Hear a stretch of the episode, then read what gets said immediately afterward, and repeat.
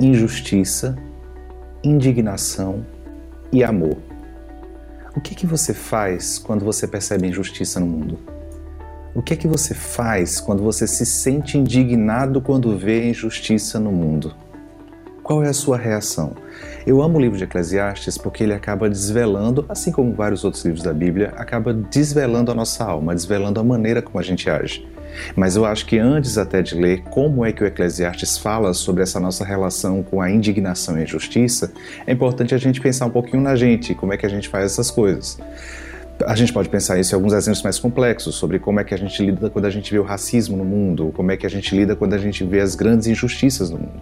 Mas eu acho que para entender um pouquinho mais da nossa alma, a gente pode começar de alguns exemplos menores.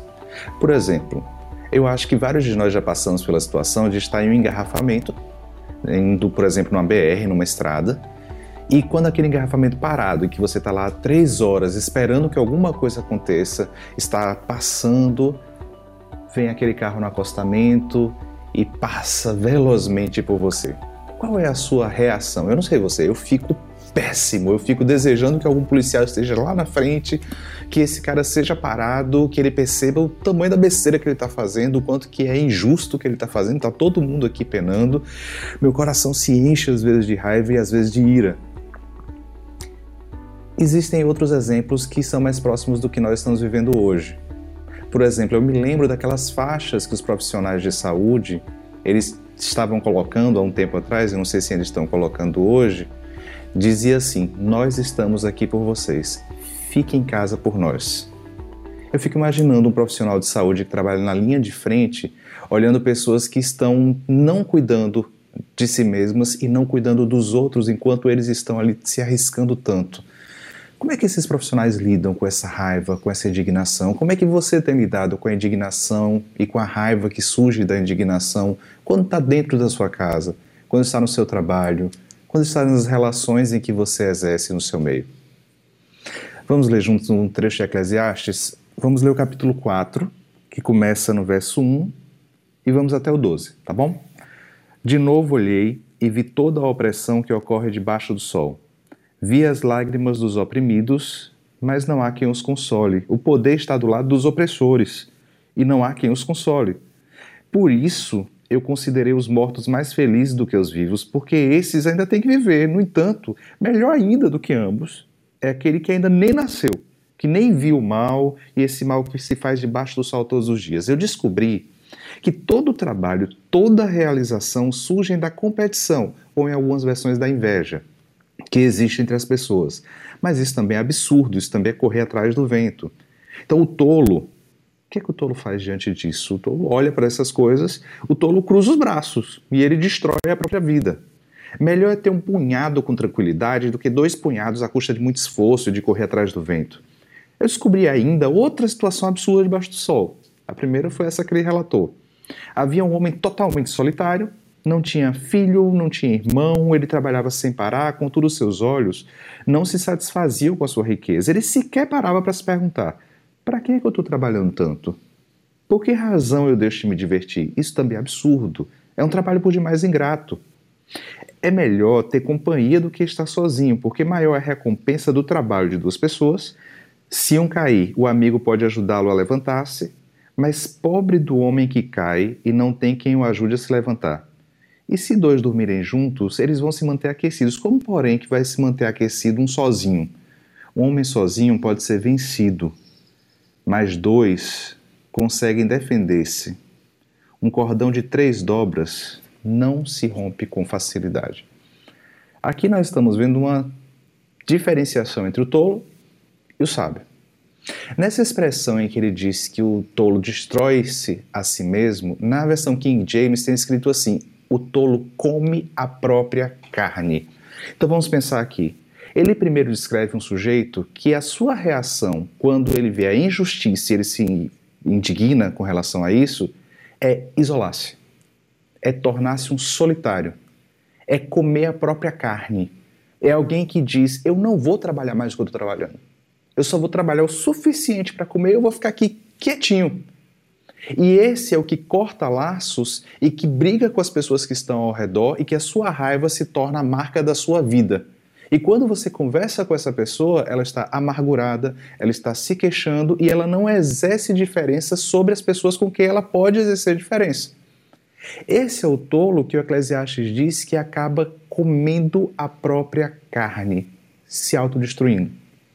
Sabe por que é importante a gente pensar nisso? Porque ter depressão não é pecado. Ter depressão está longe de ser pecado. Ter depressão é um estado extremamente complexo que merece toda a nossa compaixão. Mas às vezes a indignação que vem junto com a depressão pode nos levar a pecar quando ela nos motiva a cortar laços. Quando ela nos motiva a olhar para o mundo e o que o mundo tem de mal e de sem sentido, e a gente corta laços e empurra as pessoas para longe da gente. Mas o tolo, ele às vezes responde assim, num, num, estado mais de comer a própria carne, e às vezes tem uma versão mais imperativa do tolo, não sei se você notou. Essa versão mais imperativa é: então eu vou trabalhar. E ele começa a trabalhar, ele começa a trabalhar, mas olha o detalhe. O Eclesiastes diz que ele trabalha e trabalha muito, mas ele não tem irmão, ele não tem família, e ele já não percebe para quem ele trabalha e por que ele trabalha. É aquele sujeito que, quando ele está indignado, ele se lança de cabeça nas suas atividades de maneira também solitária e ele não percebe que o seu trabalho só faz sentido quando é para alguém, que a sua atividade só faz sentido quando ela é para alguém. Essas são, essas são duas nuances do tolo quando ele vê a injustiça e a indignação. Ele corta laços, às vezes por interiorizar-se, às vezes por comer a própria carne e ficar num estado de amargura, de queixa, e às vezes é aquele sujeito que se engaja no trabalho e afunda a cabeça no trabalho porque ele não quer mais olhar para nada, ele não quer mais olhar para ninguém. É aquele que olhou para o mundo e disse: o inferno são os outros. E como o inferno são os outros e a maldade é dos outros e não minha, então eu vou afundar minha cabeça no trabalho e não trabalho para alguém, mas simplesmente o trabalho pelo trabalho. Ao mesmo tempo, o Eclesiastes faz uma mudança e fala do sábio.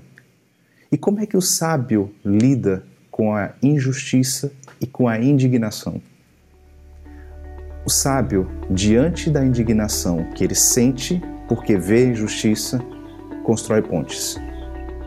O sábio, quando se sente indignado, se une a pessoas.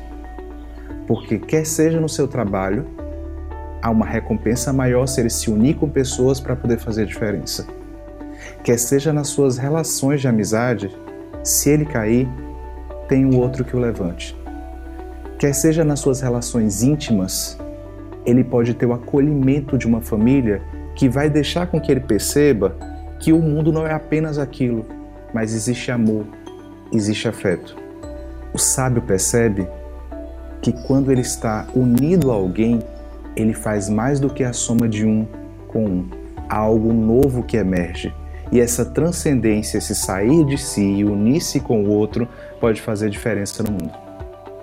É isso, todos nós estamos lidando com indignação ao ver determinadas injustiças que estão acontecendo no mundo e às vezes injustiças estão acontecendo muito próximos a nós.